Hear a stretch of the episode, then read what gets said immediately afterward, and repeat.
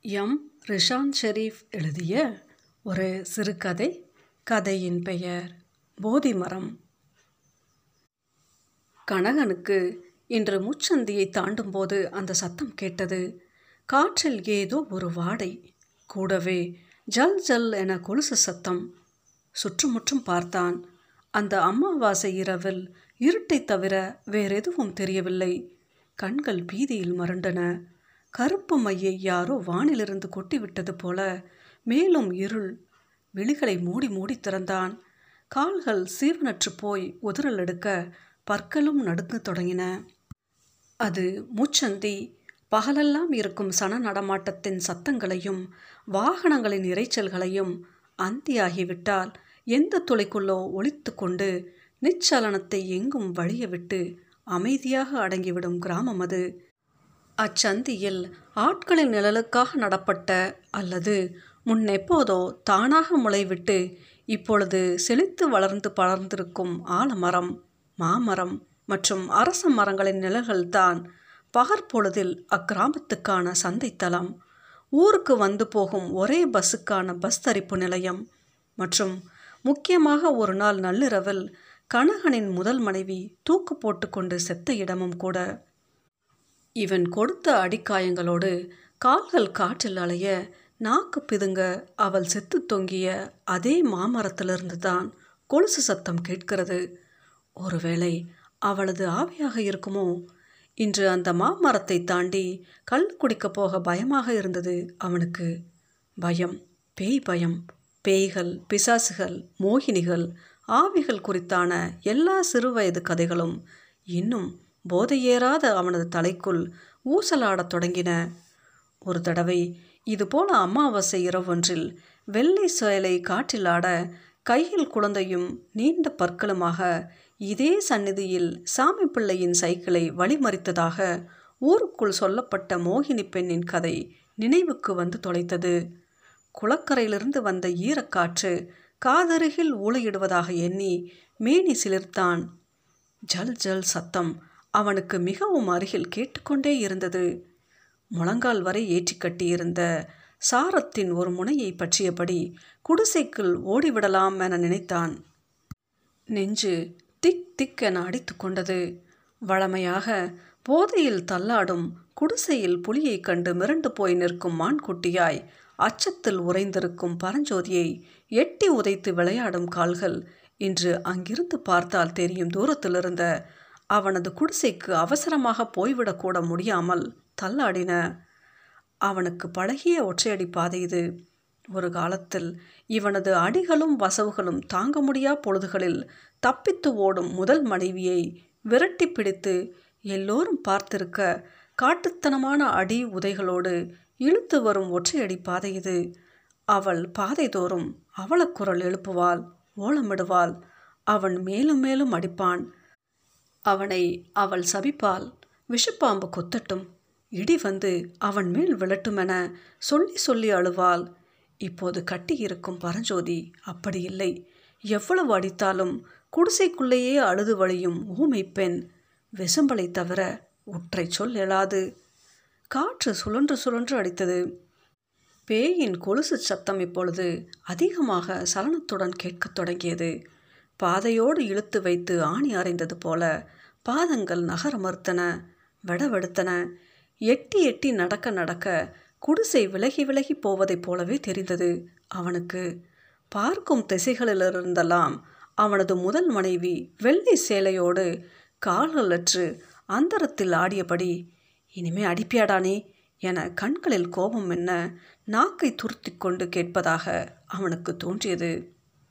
பரஞ்சோதிக்கு ஆச்சரியமாக போயிற்று. கனகன் இன்று நேர காலத்தோடு வீட்டுக்கு வந்திருக்கிறான். அதுவும் குடிக்காமல் வந்திருக்கிறான். தான் ஏதும் கனா காண்கிறோமோ? என்று சந்தேகம் கூட அவளுள் எழும்பி அடங்கிற்று. பெண்களின் உடுத்தாடை போல நெஞ்சு வரை ஏற்றி கட்டிய சாரம் எப்பொழுது அவிழ்ந்து விடுமோ என்ற சுருணை சிறிதுமற்று ஊரே கேட்கும் வண்ணம் புலம்பலும் ஓலமுமாக இரவில் விழுந்து விழுந்து வீடு வந்து இருக்கிற மிச்ச பழத்தை கொண்டு அவளை தாக்காமல் நித்திரை கொள்ளாதவன் இன்று அமைதியானவனாக வீடு வந்து சேர்ந்திருக்கிறான் எனில் உலகின் மூலையில் ஏதோ ஒரு அதிசயம் நேர்ந்திருக்கத்தானே வேண்டும்?